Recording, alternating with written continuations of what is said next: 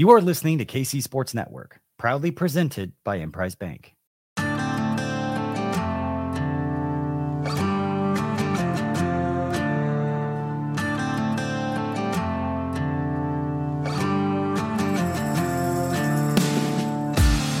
Coming up, the latest episode of Three Maw. All right, welcome back into another edition of Three Ma. I am John Kurtz, joined as always by Cole Manbeck, former beat writer for the Manhattan Mercury, Derek Young from K State Online. And uh, we were talking about K State 1 0 in the Big 12, 77 to 52. They crush UCF in the Big 12 opener at Bramlage Coliseum, probably the easiest Big 12 game of the season. But man, K State took no time in jumping out, scoring the first 12 points of the game, and absolutely rolling UCF. And that calls for a nice toast. Make sure that you've got your 360 vodka or your Ben Holladay bottled and bond bourbon. I anticipate that you are holding it up in the air right now to toast the Cats on a 1 0 start to a Big 12 play. If you are a bourbon fan, we've heard lots of rave reviews about Ben Holladay bottled and bond bourbon. Make sure to check it out and uh, 360 vodka if that is more your speed too. Great way to uh, get your watch parties ready to go for the rest of Big 12 play, whatever it is that you might be celebrating here in the new year. Uh, appreciate our friends at Holladay Distillery. Great K State folks who support us, so make sure that you support them. Uh, I think the the best performance of the season probably for this team, right? I mean, K State had two quad one wins at one point this year. I don't the Bryce Hopkins injury at Providence is going to really hurt that one. Nova obviously is up and down. I mean, we'll see how that holds up. But so there have been better wins, quote unquote, over better teams. But in terms of how well K State has played, this was about as complete as they have looked the entire year and uh, led by finally getting the shooting out of Tylor Perry that I think we all expected this year that he would be able to deliver things like that. But just more energy, more energy. And I don't, maybe the place to start, Derek, is like we've talked about this a little bit, but this team seems to have a lot of like playing up or down to the opponent in them.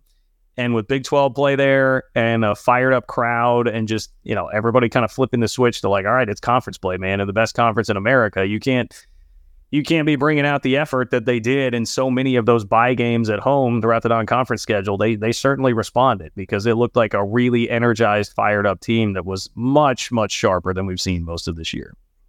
Yeah, in terms of a consistent 100% effort and attention to detail, start to finish, you'd be hard pressed to find a better performance. Now, I think in terms of the game where they had the best level of toughness and grit. I would have called that the probably the win over Providence in terms of uh, probably everything clicking, maybe and and having the quality of win behind it. I probably would go Villanova. Uh, the only game in terms of the the effort and energy level that we're discussing here, in association with this perhaps being their best performance start to finish, um, that being the UCF game the LSU game in Baton Rouge was close, I think. So yeah, the, the, those two I think are along the same lines, and and not to look past this quality of win because there's a lot of good things that we saw that we probably should identify. But more than anything, and I'm probably thinking a little too big picture already, is that because you saw what you might get from a intensity and effort level and energy level from this team start to finish in Big 12 play. Not to diminish the next two opponents, especially since they are on the road, but there is a conceivable path. And some of it is fortunate scheduling on the Kansas State behalf in terms of the Big 12 play. That four and one is on the table for this team if they do what they did against UCF for the next two weeks. Like I said, not to diminish, West Virginia and Texas Tech are solid teams. West Virginia's had some bright moments. Last weekend was not it when they got blown out by Houston. Texas Tech just beat Texas, I think, on the road. So obviously that's going to be a tough game regardless. But um, just from a realistic and winnable standpoint, I think that one is still on the chart for Kansas State. Now, Baylor, uh, probably regardless of location, is going to be tough to pull off. But after Baylor is Oklahoma State at home. And that's kind of like UCF at this point, where that's a game you have to have. Uh, you have to win on your schedule. So you probably feel good about three and two on this uh, section of five games. But I think four and one is more than practical. I feel better about beating Baylor at home than winning at Tech. Tech I mean, uh, the, the energy at Tech is going to be at a high after the win at Texas. They're twelve and two now. That team's really coming together. I watched that game against Texas. Yeah. They're they they look like they're really developing a cohesion there. I w- the only thing I would say is they're due for a bit of a letdown. I don't know when it's going to come, but that's probably they're due for that. Like you remember Kansas State was cooking last year, lost home to Texas. Um, after a win, it kind of feels similar to that. On the other side, I agree with you on Baylor just because Kansas State is so good when their crowd is juiced up this year. Um, Well, they play different, but I I look ahead to that game. It's going to be minus like ten degrees, and I worry about the crowd coming out for that. Well, that'll be what I mean. That students will have just gotten back for the Baylor game on January 16th, and um, the only reason I say that DY is because I just watched Baylor go to overtime at Oklahoma State, right? So, Yeah. so Yeah, I, I, I'm yeah, yeah. so I'm just uh, you know Baylor on the road in a tough environment. It'll you know K State will play up to it. So, Yeah. um, of course you know Scott Drew would like to beat Jerome Tang too, right? I mean, uh, Jerome Tang and Dream Dowling. If there's two coaches that know Grant McCasland well enough, it's those two. yeah. Anyways, Well, guys, look, Cole. I, by the way, I watched the entire Texas Tech Texas game and, and came away really impressed. Now, I guess the one thing you can say is I, not to get into the Pop Isaacs thing too far down that road, but if something were to happen to him, I mean that that throws a pretty big wrench in it because he's, I mean, he was there playing and he was playing well. Uh, so I mean, the other thing is, you know, we could have another conversation about this. Like Joe Toussaint looks looks real good, real good uh, for Texas Tech, and would definitely help out. And K State basically had the opportunity and passed. Uh, Tang sounded like didn't want to to pay what he was asking for, what he was going to get from Texas Tech. So I mean, look, I digress. But yes, I mean the, the outlook has changed significantly. But I guess the it's a fair point to come back and say like, hey guys, I mean, it was UCF. I mean, UCF's not very good. I know the record was like okay, what nine and three coming into the game, but I I think it was on Patreon the other day. DY, we were like going through their schedule and like looking at who the wins actually were against, and it's like I mean, basically nobody. Uh, UCF looked very outmatched all across the board. Um, so that to me is why I think you you look more at like how did it happen? What can you take from that? And to me, that that really starts with like I thought the most encouraging thing about the game was was Tylor Perry, especially paired with what we heard after the game, where he talked about how difficult it was for him there for a while. Like acknowledged that it had been a really difficult stretch. He was shooting thirty percent from three uh, going into the game, and I think we expected him to be like a forty percent three point shooter. That's what he was billed as. Jerome Tang called him the best shooter in the country.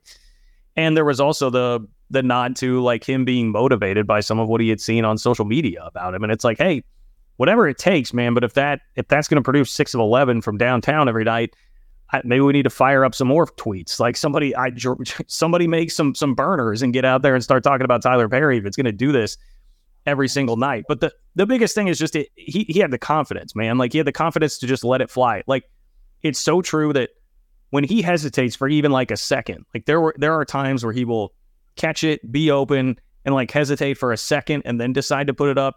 It throws the whole thing off. He's got to just he's got such a quick trigger. He's got to be a guy that just gets the ball and lets it fly.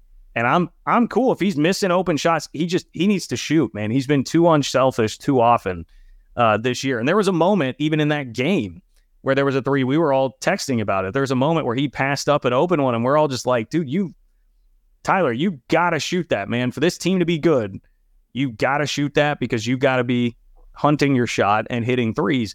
And then after that, it was like a switch flipped, and he was like, okay, you're right. I've got to be shooting these. And he started shooting everything and he started making everything. So I don't know. My my hope is that's not some aberration. And the fact that we saw him go no hesitation on open threes is is something that has clicked now for the rest of the year. We're gonna say it's the law of averages, not aberration, that he's going to be lights out, you know, for a little bit here to to kind of um, overcome, make up for for the start because those things typically have a way of evening themselves out. when he passed up that open three early in the second half, Johnny, he then hit five threes in a row right after that. And uh, the guy sitting next to me, where I was sitting when he passed that open three, he's like, "Why didn't he take that open three? It's like he's got to shoot the ball with confidence, and and then he hit five in a row right after that, and and just started letting it fly. And you could see the confidence soar. Um, you know, I he ends up six of eleven from three during the game, but that's I mean, I wouldn't take a lot from that number. He was he was better than that. He had to force like three up with the shot clock expiring late in the game that were really really difficult shots. But he had arguably his best game, 25 points. Somebody, uh, what now, 13 on our Patreon page, John. I don't know if you saw it or DY, but he predicted going into the game Tylor Perry is going to get hot from three and score 25 on against UCF, and uh, and he did. Scored 25 right on the dot, and uh, Kansas State pulls out um, a really dominant victory. I mean, you guys mentioned it. UCF they were 328th in the country in non-con strength of schedule according to KenPom, so they had not played much. They did take a 13 and 0 Ole Miss team down to the wire and lost by two in Orlando. Now Ole Miss still is like 84th in KenPom because they played such a weak schedule, but nearly knocked off the Rebels in that matchup. UCF came into the K State game 71st in KenPom. They were in the top, I think, 75 in the NCAA net rankings as well. And uh, K State dominated. I mean, look, K State was only four and a half point favorites going into this game. So while we, what we say about UCF, no, they're not an NCAA tournament team, but it's a team that is at least respect. They're better than Chicago State, right? I mean, they're better than North Alabama. Yeah. Some of these teams that K State had struggled with K State comes out and blitzes them. And DY, you mentioned it during the game, and I had thought the same exact thought.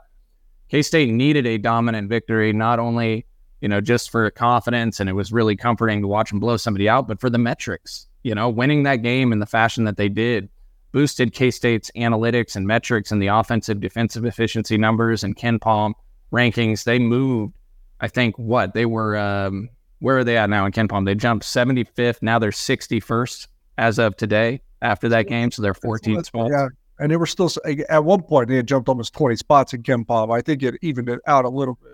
Yeah, and and then in the net rankings they had jumped 17 spots from 94 to 77 with that victory. And so when you blow out teams like that, it really helps your metrics. And so K State did that. I mean, you just look at LSU on K State's non-con resume. You talked about it, DY. They went on the road. They were 131st in the net rankings. They were on the hinge of a quad two victory for Kansas State going into Saturday. They go on the road and beat Texas A&M by 15 points, who was 25th in the net, 23rd in KenPom. LSU jumped 35 spots from 131 to 96 in the NCAA net rankings. They were going to secure a quad two win, uh, win for Kansas State at worst with Jalen Cook back at guard now. There's a possibility LSU gets hot and they get in that top 75 of the net eventually and become a quad one win for K State. Well, I like that.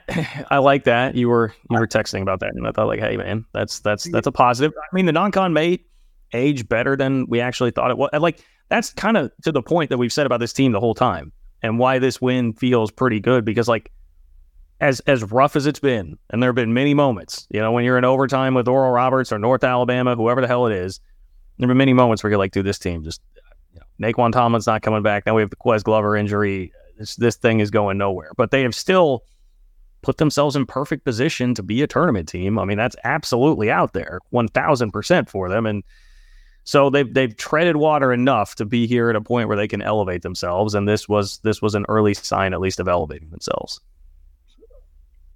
The only thing I will say was uh, a couple of things. One, UCF. I, I watched the game. It was only the first or second week of the season. UCF kind of hung out with Miami for the most part too, uh, for a little bit.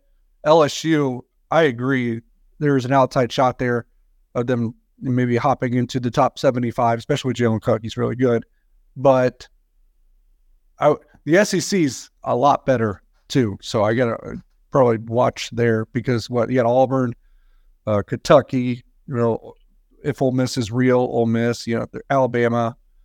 Uh, Arkansas sucks though. Tennessee, Arkansas is really brutal right now. Mizzou sucks right now, by the way. Yeah. Yeah.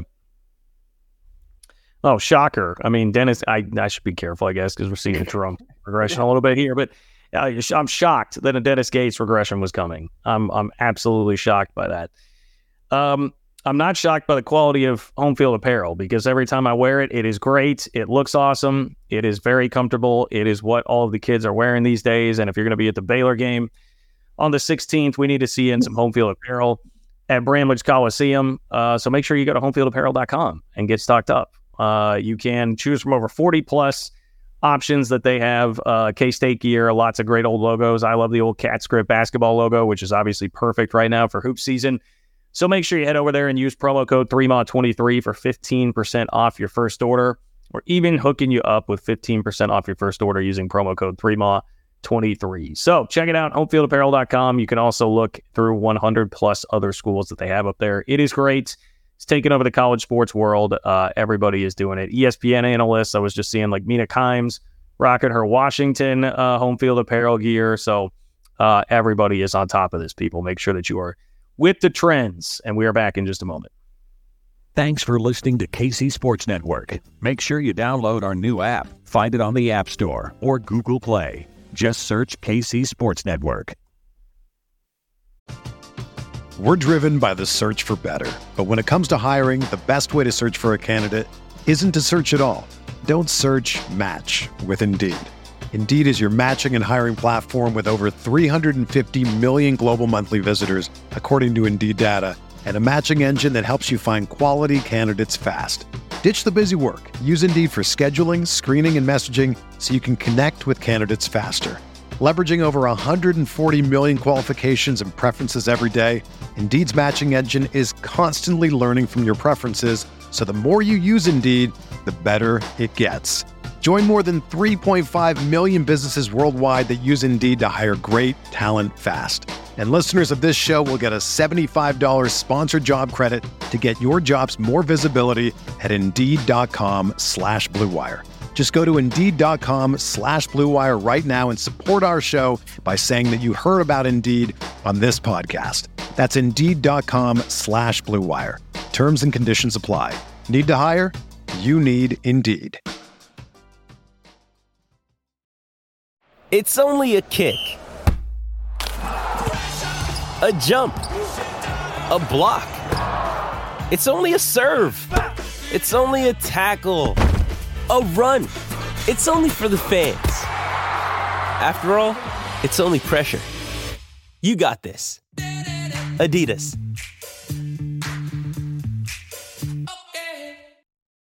This episode is brought to you by Shopify. Whether you're selling a little or a lot. Shopify helps you do your thing, however you cha-ching. From the launch your online shop stage, all the way to the we just hit a million orders stage. No matter what stage you're in, Shopify's there to help you grow. Sign up for a $1 per month trial period at shopify.com slash special offer, all lowercase. That's shopify.com slash special offer. All right, what else stands out to you as as positives here in this game? I mean, if you're looking through the box score, like Will McNair gives you 11 and 6. He was 5 to 7 from the floor. Pretty nice performance from him. You know, David N'Guessan continues to struggle from the floor, but the, he pulled down 14 rebounds. Uh, you, you got to give him credit for doing that. Arthur Kaluma, you know, 3 of 9 shooting, but 14 and 6. Cam Carter, not his best scoring night, but he had six assists, two turnovers. Uh, wh- where do you guys go next with the the positives?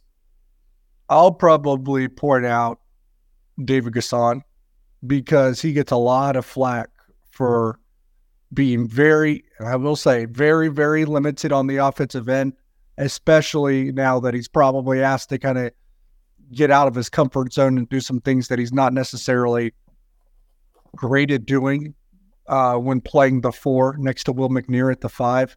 That's why when there's stretches during the game where he is solid on the offensive end, it's because they have three guards in there and he's playing the five because Arthur Kaluma is at the four and, something that goes overlooked because you know offense is sexy and everyone really only pays attention to that, and and it's hard to really point out defensive greatness, especially when a lot of it is done off the ball or how you defend a pick and roll, and not necessarily getting a steal or a block. But for my money, Dave N'Guessan is one of the best defenders in the Big 12, and it's probably not close. And in fact, he's probably he was a good defender last year he's probably 10 times defender he was last year because now he's become a great rebounder, as you alluded to. 14 rebounds yesterday. Um, or that was Saturday, sorry. And I mean, this team in general is rebounding the ball pretty well, especially in the offensive glass, where I believe they're number one in the Big 12 at the moment. But David N'Guessan can guard essentially one through five, um, switch everything, play, defend a pick and roll beautifully get the rebound. He's doing everything that you're asking of him in, in a very unsung way, while at the same time, he's probably become everybody's whipping boy because he struggled on the offensive end.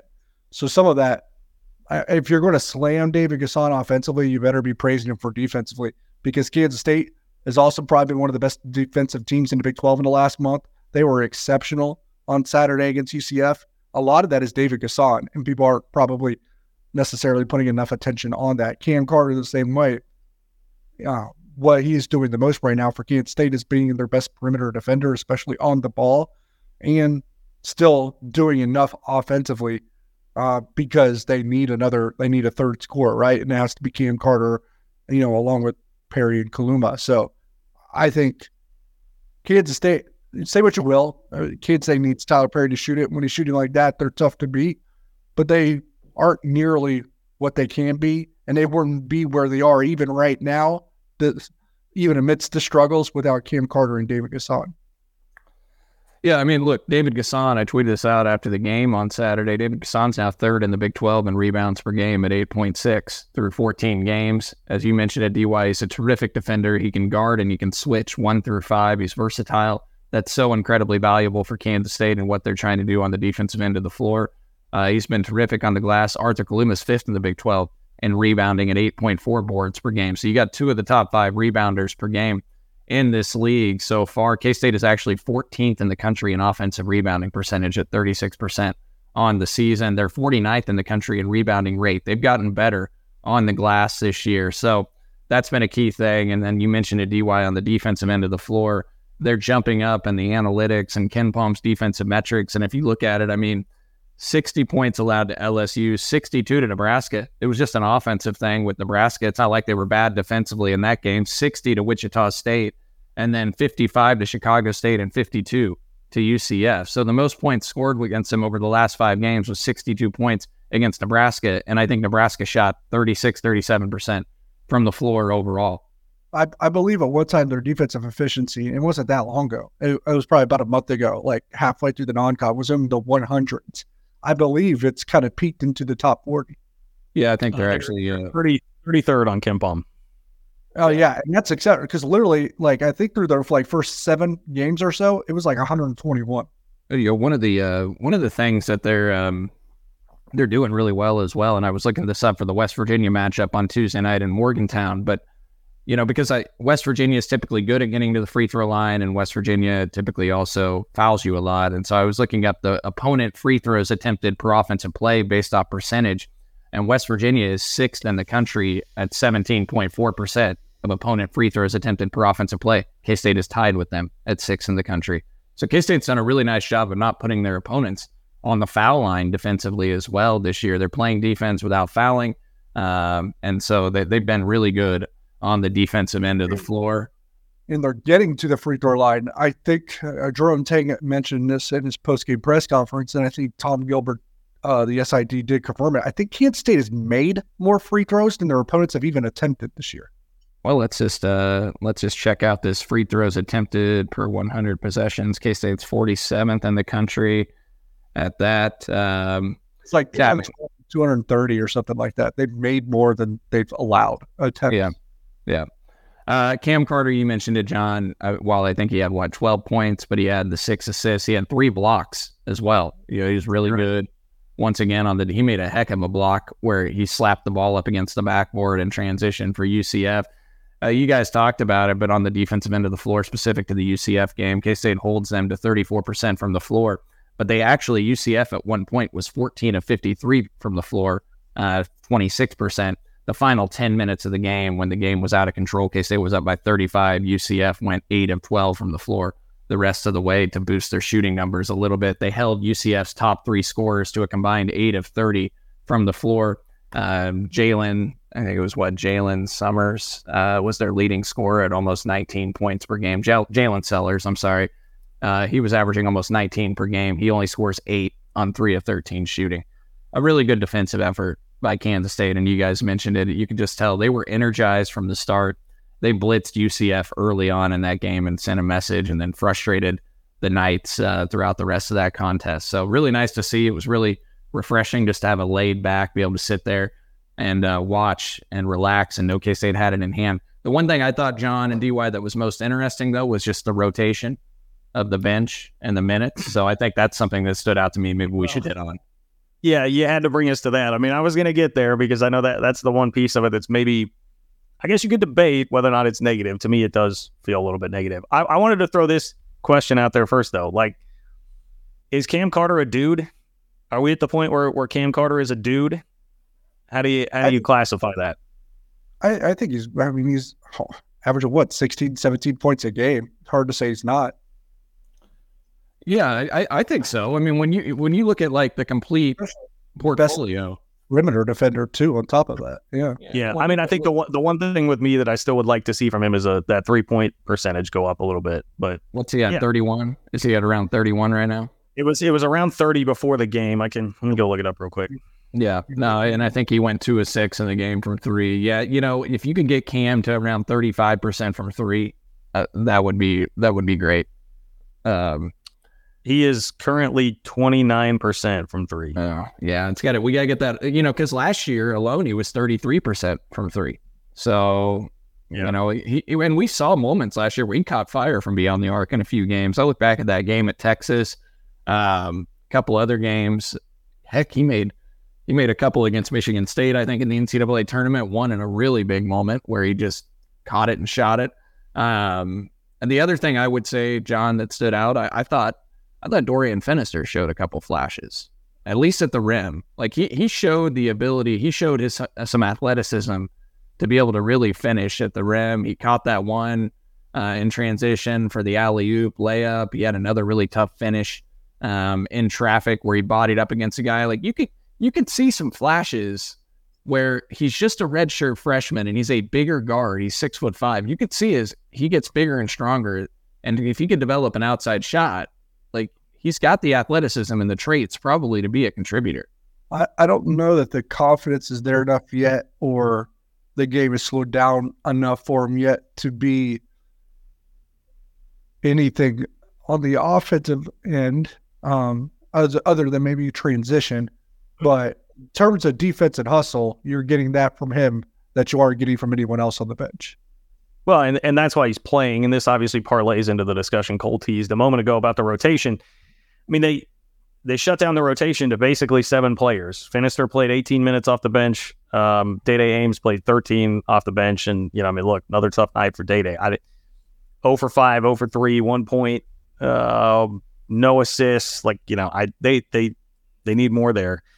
But nobody else. I mean, Taj Manning, Macaleab Rich, uh, Colbert, RJ Jones, like they played the last two minutes of the game. That's it. They didn't get out there on the floor. And I, it's it's great. Dorian Finister, I mean, I got to give him credit. You guys are right. Like there there have been moments this year where I thought he's he's not a high major player, but he he does give effort and he had some nice flashes and nice moments there. I I do still I wonder what the long term prognosis is of that. If if they're not going to get what they need out of RJ Jones to feel like they can put him on the floor, I don't know. I don't know if that like you guys feel confident about that seven man rotation, like just Dai Dai and Dorian Finister off the bench holding up throughout Big Twelve play. I mean, it's a good thing to to shorten your rotation because I mean, a lot of these weird lineups that they had had and guys that aren't giving out, like there have been problems throughout the year, so you kind of have to do it at this time. But it's it's not great, man. I mean, you still see flashes of what everybody can do. We know RJ can shoot, which we're sitting here talking about the guards and shooting ability. They could certainly use that.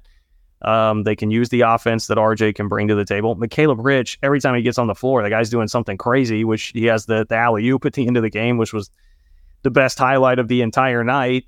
Um, and, you know, Jerrell Colbert's obviously got a lot of length and size that he could help you out inside. But anyway, it just it just feels like um, that is still very much in flux. What is going to happen with those guys with Jerome Tang sending a message with the the playing time Yeah, I don't even know if it's sending a message as much as you can't reward guys not playing hard enough in practice or not being mature enough. You can't reward that because of the precedent it sets. You need to reward the guys that are putting forth the appropriate amount of effort, preparation, and hard work because that's what you want your program to be founded upon.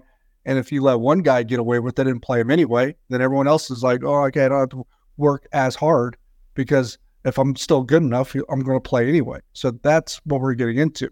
So some of those guys just have to see why Dorian Finister is playing and then mimic that behavior. And maybe some of those things will correct itself in that way. But you can't reward someone not taking practice as um, you know, I, I don't know if it seriously enough is the word, but you you got to play hard in practice. You got to you got to prepare hard. You and, and for some of the freshmen, I mean, that's common.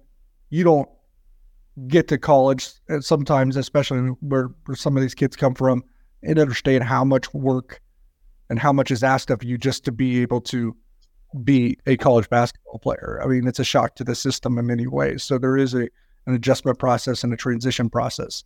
For someone older, that's a little more disappointing, I would say. But another thing, Jerome Tang said, in, in an ideal world, he would like his rotation to be eight players. It's you know Saturday was seven, so really he's okay if it's just one more than that.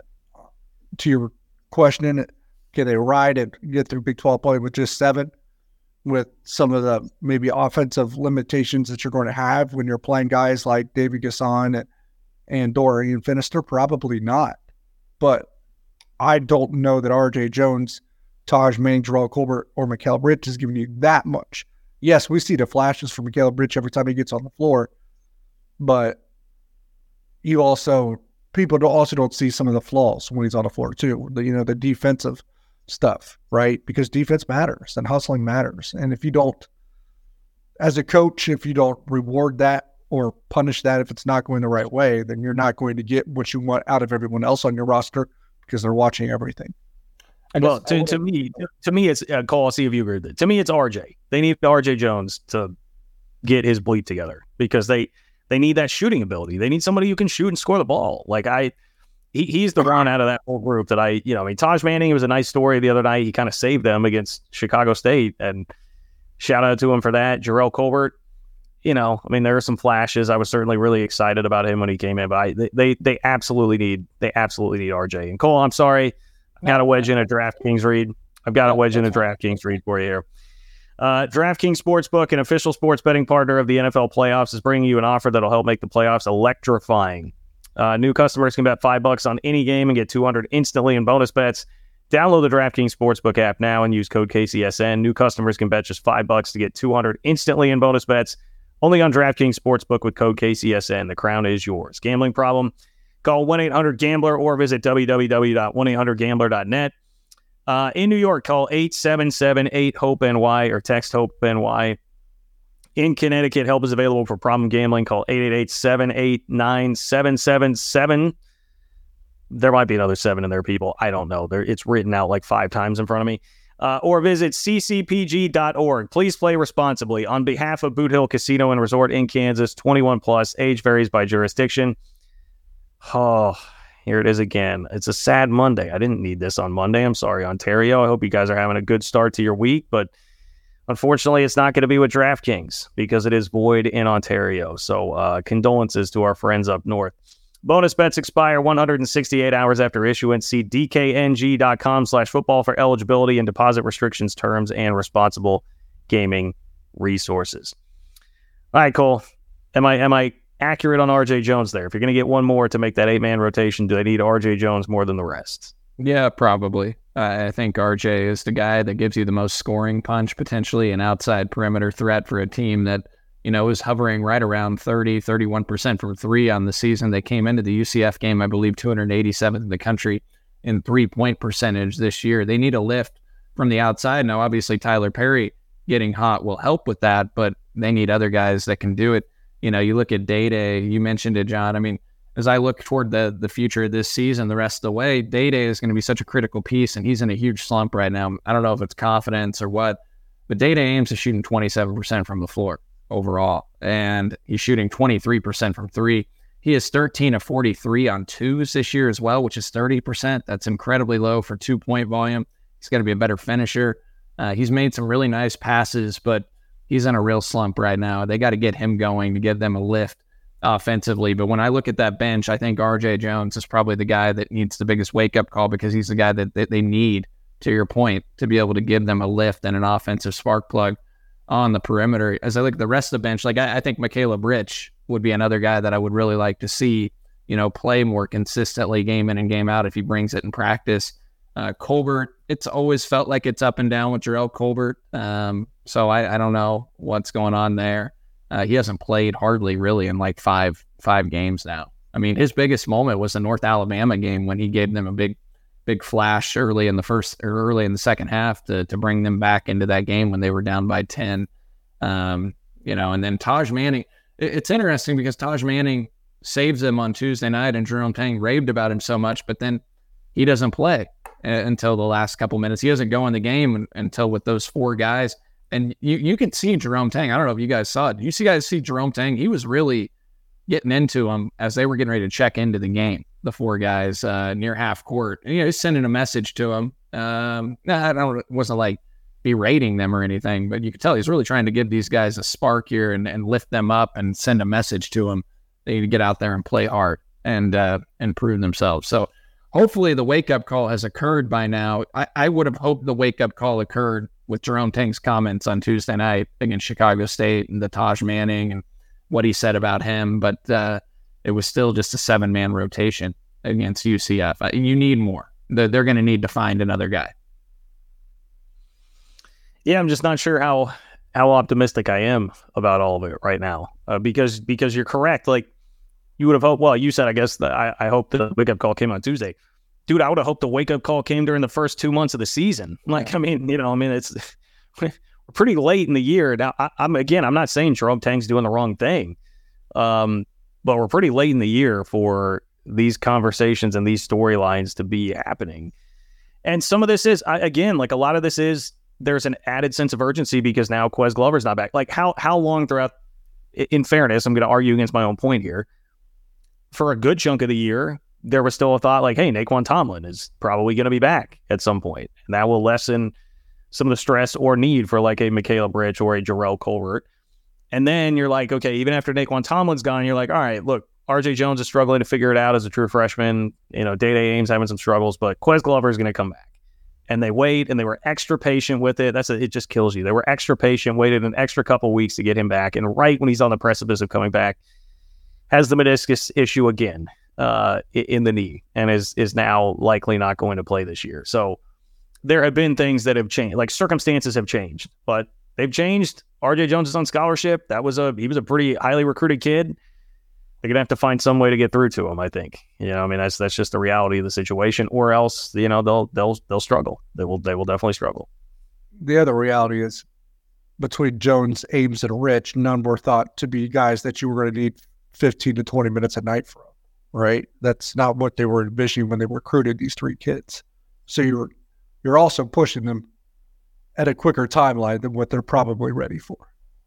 No, I mean when you look at the guys that they brought in and look who they had coming back, I mean with Ques Glover and Nae'Qwan Tomlin thought to be a part of this roster, you're probably thinking Dai Dai Ames is a 10, 12 minute a game a night guy, and maybe RJ Jones and Rich Redshirt, to be frank. Uh, if if Nae'Qwan Tomlin and Glover play the whole season, because Glover is going to be that other lead guard in addition to Carter and Perry and then Dai Dai will be that fourth guard, and then there's probably not room or playing time for R.J. Jones as well, and then Nae'Qwan Tomlin kind of takes the the rest of the minutes from Rich that he's getting that he has gotten this year. So, yeah, I, I think you're relying more on the freshman than you probably envisioned. I mean, we heard Jerome Tang say before he likes to redshirt his freshmen, and uh, last year they redshirted Jerrell Colbert and uh, redshirted Taj Manning and and Dorian Finister. So uh, this year, they're having to throw those three guys in the mix earlier than than maybe they might be ready. But that's just a necessity.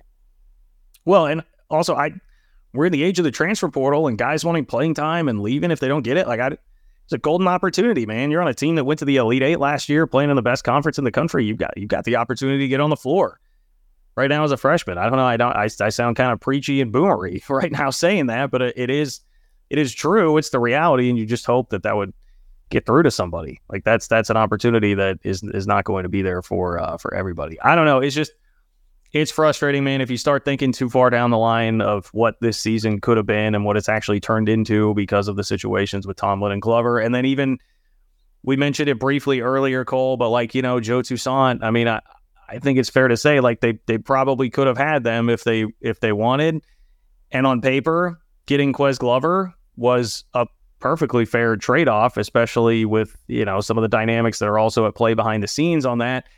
You can't foresee injuries. It is what it is. But you watch Joe Toussaint play. I mean, he's a, a veteran, tough guy who certainly brings effort um, and can score, and just would be perfect kind of player right now for this team. Uh, it would it would be exactly what they need in the backcourt. So it it sucks. It does suck to watch that. Not only you know have to see him out there doing that, but seeing it do it in the Big Twelve. You know, I mean, he lights up Texas yeah. for 15, and he carried Texas Tech in the first half when they were having some struggles and were kind of playing catch up for a little while there. It was absolutely Joe Toussaint that that kept them in that game in the first half.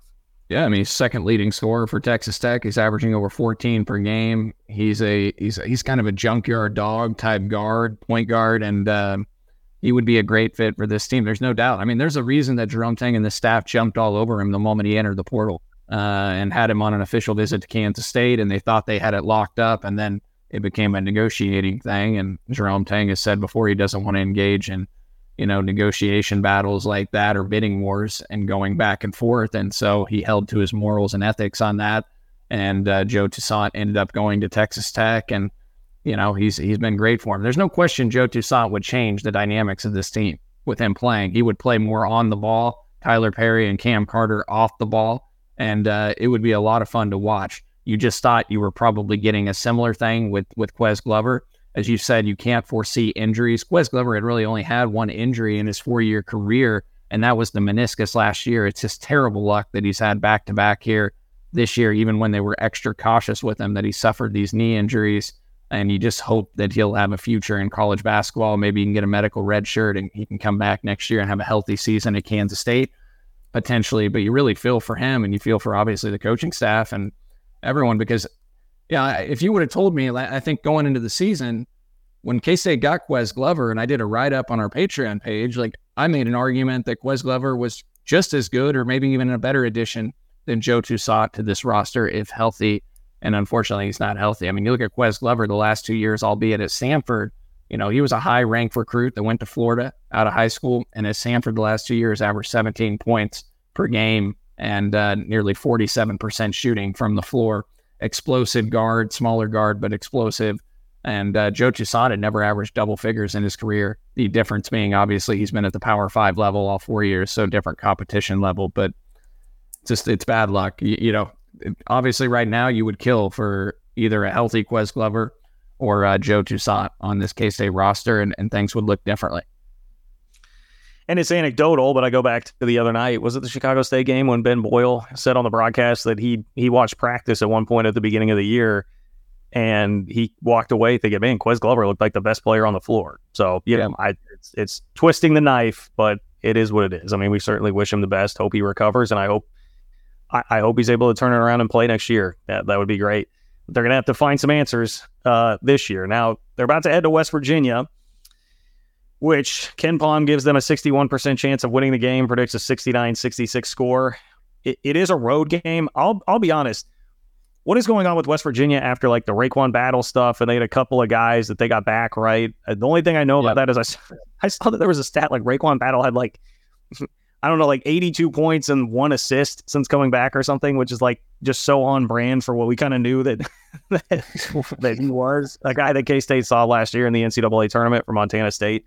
I don't know what it, Cole. What's what's the current state of West Virginia basketball right now? Uh, well, I, was just looking up RaeQuan's uh, assist numbers. Get this, John. RaeQuan has never averaged one assist or more per game in his five years of college basketball. oh, uh, that is uh, a hired gun. He's out there to do one thing.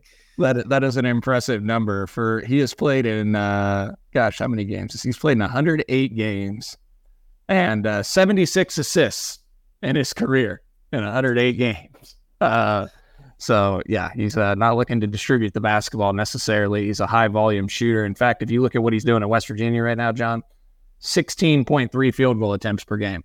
So he is out there chucking it. And uh, he's getting to the free throw line at a decent chunk. That's something K State has to be cognizant of. Averaging almost eight free throw attempts per game, shooting 77% from the foul line. He leads them in scoring at 21 and a half points per game.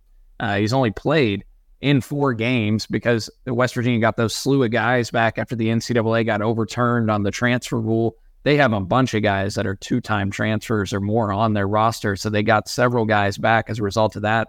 And then they also got Kerr Kriisa, the Arizona transfer guard. um, back after a nine game suspension issued by the NCAA. So he's back. He's played in a handful of games now as well. But they lost Jesse Edwards, who was one of, who was maybe the most sought after big man in the entire transfer portal, including K State having interest there. Syracuse transfer, you know, averaging almost 15 points and nine rebounds per game in his first 10 games this year. He broke his wrist and uh, was in a cast starting on December 20th, expected to miss about four weeks. I just saw an update that he's getting the cast taken off any day now, but he will not play against Kansas State on Tuesday night. That's a huge loss for them. But their profile is hard to figure out only because they, you know, they, it's hard to understand what their roster really looks like and their numbers because they've had so many guys, you know, go up and down from playing to not playing. They've only had seven guys play 10 or more of their games.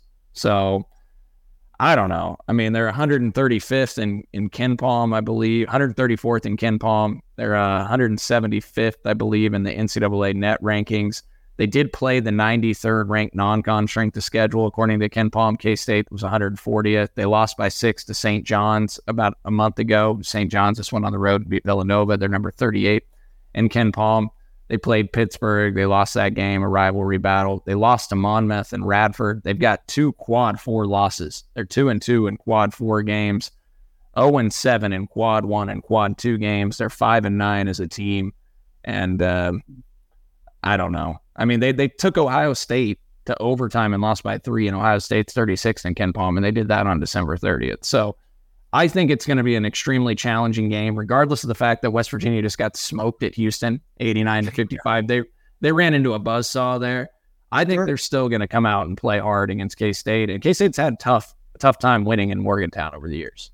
They're they're an island of misfit toys that have no chemistry cohesion because of the uncertainty on the transfer statuses, many couple injuries, a suspension, but there is enough talent there for a team to be dangerous. They just don't know how to play with one another because they've never had the opportunity to do so.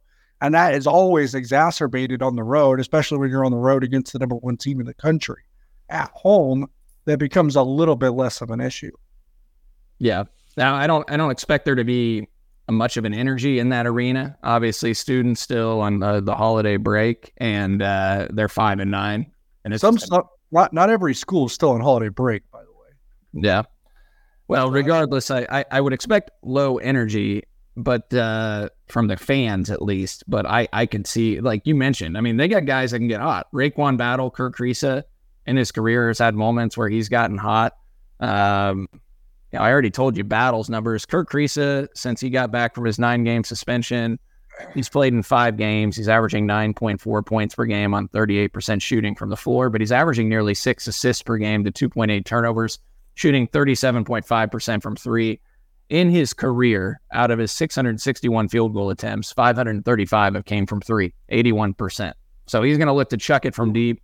Uh, 81% of his career field goal attempts from beyond the arc in four years of college basketball. This year alone, 32 of his 39 attempts from the floor have come from beyond the arc. So he's going to look to shoot from three. You got to stay glued to him so he doesn't get hot from there. Quinn Slazinski, six foot nine forward, who's actually played in all 14 of West Virginia's games. Another multi year transfer, though. He started his career two years at Louisville, then went to Iona, played for Rick Pitino for the last two years, came into West Virginia. He's averaging nearly 15 points per game, but under 40% from the floor. Um, fifth season of college basketball. He's attempted 74 threes on the season, but only shooting just under 30%, attempting over five threes per game. Takes a lot of shots, nearly 13 field goal attempts per game. And then uh, Noah Farrakhan, I'm probably mispronouncing this game. I'm sorry, West Virginia fans. I should have double checked the pronunciation. But another guard they just got back due to the NCAA overturn of the rule. A multi transfer player started his career at East Carolina, then went to Eastern Michigan. He's played in five games, shooting nearly 12 field goal attempts per game, but he's making 50% from the floor and 36% from three, more than 14 points per game. West Virginia as a team is shooting 29% from three on the season. That ranks 317th in the country. And as a uh, team from overall field goal percentage, they're 302nd in the country in field goal percentage offense. Defensively, 86 nationally, holding teams to under 42% from the floor. Uh, head coach Josh Eilert, interim coach after the mess with Bob Huggins this offseason. Josh Eilert, obviously former K State men's basketball walk in, native of Kansas, I believe Osborne, Is that right, John? and uh, it's been a it's just a it's a struggle. Like you, you feel for West Virginia fans a little bit for what they've had to go through. They thought they were going to have a really good team with the transfer portal. They had to go through the Huggins mess then, then the NCAA transfer rules and all of that. Then a nine game suspension thrown at him. Now Jesse Edwards, who was playing really well for him, you know, breaks his wrist. So I don't know. I, I still think, I mean, KenPom has it 69 66 K State. I think that's right. I think it'll be like the, the spread, which isn't out yet, but I think it'll be like K State by one and a half, two. And it'll be a tight game. And if K State gets out of there with a win, I'll be thrilled. I'll be thrilled if K State oh, goes one one over the next two road games. You know, if you if you split between Tech and West Virginia, I'm happy. It's hard to win on the road, regardless of what the other team's record is, especially in this league. Hundred percent. Oh man, I would take and run sprint out of there with one and one on on these next two on the road. But by the way, two observations here. One, one of the weirdest things to look at West Virginia's KenPom profile. Do you see the darkest red on that, Cole? What the uh, thing is that they, that they are worst at according to KenPom? I, I do not. Because, because, it is the thing that you would think under a Bob Huggins team they would be like oh best at. It's rebounding, right? Um, nope. Steal percentage steal percentage. They are like they're 357th in the country. Well, there's defensive like 363 teams. So defensive steal percentage, they were 357th. Like you think of them as being the pesky, gonna get get after you and get in your shorts, but uh, that that is not what this West Virginia team is. The other thing, like I do feel for Josh Eilert, and I was just gonna say I just have a little story about it. He's a he's a really nice guy. I, I will never forget. Um, t- 2012 so not when did when did Huggins get there? It wouldn't have been too terribly long before. I guess he was there in 2010 when they went to the Final Four. But 2012, it was our first trip to Morgantown for for Power Cat Game Day, doing uh, the pregame show. And so Walters and I were out there in Morgantown, and he had just like texted or something with Josh Eilert, and Josh Eilert was like, "Yeah, man, I'll show you around." And he like took us through everything. Man, we got like a behind the scenes look at like all of West Virginia's facilities, like literally everything. It was super cool. Uh, so I was appreciated him for that. He's a good dude. Shout out, shout out to uh, to Josh Eilert, and uh, hopefully he gets things figured out after Kansas State plays them on Tuesday. And you're right, John. I mean, I just looked at look. First of all, look at you looking at the advanced analytics and numbers there. Uh, impressive. And uh, if you look at like just turn opponent turnovers per offensive play, 346 out of 362 teams at 13.4% as well. So you're right. I, I hadn't even caught that. They do not turn you over. And uh, the other thing that they're not great at is rebounding, which is another trademark of what Bob Huggins' teams was, right? I mean, I mentioned earlier, K State 49th in the country now in rebounding rate overall, 14th in offensive rebounding percentage. West Virginia is uh, 237th nationally at defensive rebounding percentage and 210th in the country at offensive rebounding percentage at 26%. So not gonna not gonna turn you over. They're not a great rebounding team. They've shot it terribly from three hopefully they don't uh, find that fire and hit like 12 or 13 threes and have their breakout game against Kansas yeah. State. Yeah, that's what scares you. I mean, they've got that potential with those guys that they have on their roster that can be pretty volatile one way or the other. Okay, if you want some post game uh, reaction instantly to K State and West Virginia, make sure you're signed up at uh, patreon.com slash 3maw. Our Patreon members will get access to that. Also, if you are wondering about uh, transfer portal and football, because there's a lot going on there, sounds very likely that we're going to have some updates on that on the Patreon page throughout the week uh, in, in audio format, patreon.com slash 3maw to get signed up there, just five bucks a month. Um, but also, even beyond that, if you want like minute by minute updates, uh, we've been all over the uh, the Discord, which you get as a part of the Patreon membership. So basically, just like a big group chat where you can see uh, updates as they are coming in there. So patreon.com slash 3maw to get signed up for all of that. Anybody have any any closing thoughts? Anything else you want to get out there? That's a no from DY Cole. I got. I don't have anything right now. So how's how's how's Brody feeling about the season right now? I think he's doing all right. He, he misses Markquis a great deal. So we were watching the NCAA tournament game from a couple weeks ago, replay of it, and uh, he wanted to turn it off because it made him sad. Yeah, watching Markquis and seeing all the great things he did. So uh, still loves watching the games and going to the games, but uh, last year was a special ride, and he misses some of those dudes. I get it. I do too. Yeah, no doubt. Yeah, yeah.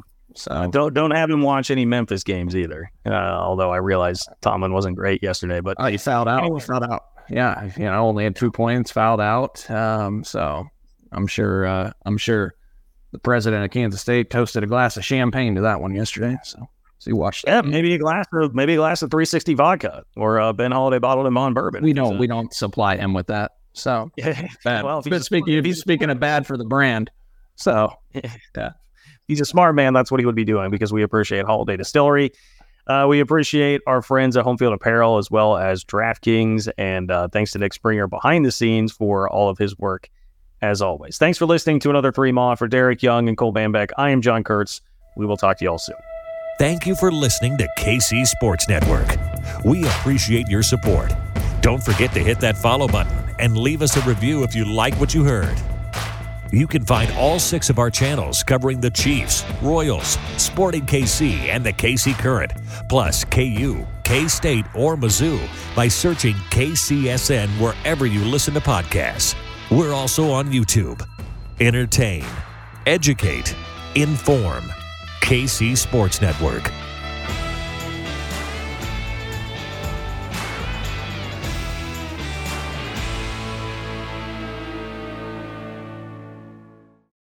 This is the story of the one.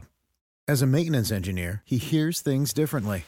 To the untrained ear, everything on his shop floor might sound fine, but he can hear gears grinding or a belt slipping. So he steps in to fix the problem at hand before it gets out of hand. And he knows Grainger's got the right product he needs to get the job done, which is music to his ears. Call, click Grainger.com, or just stop by. Grainger, for the ones who get it done.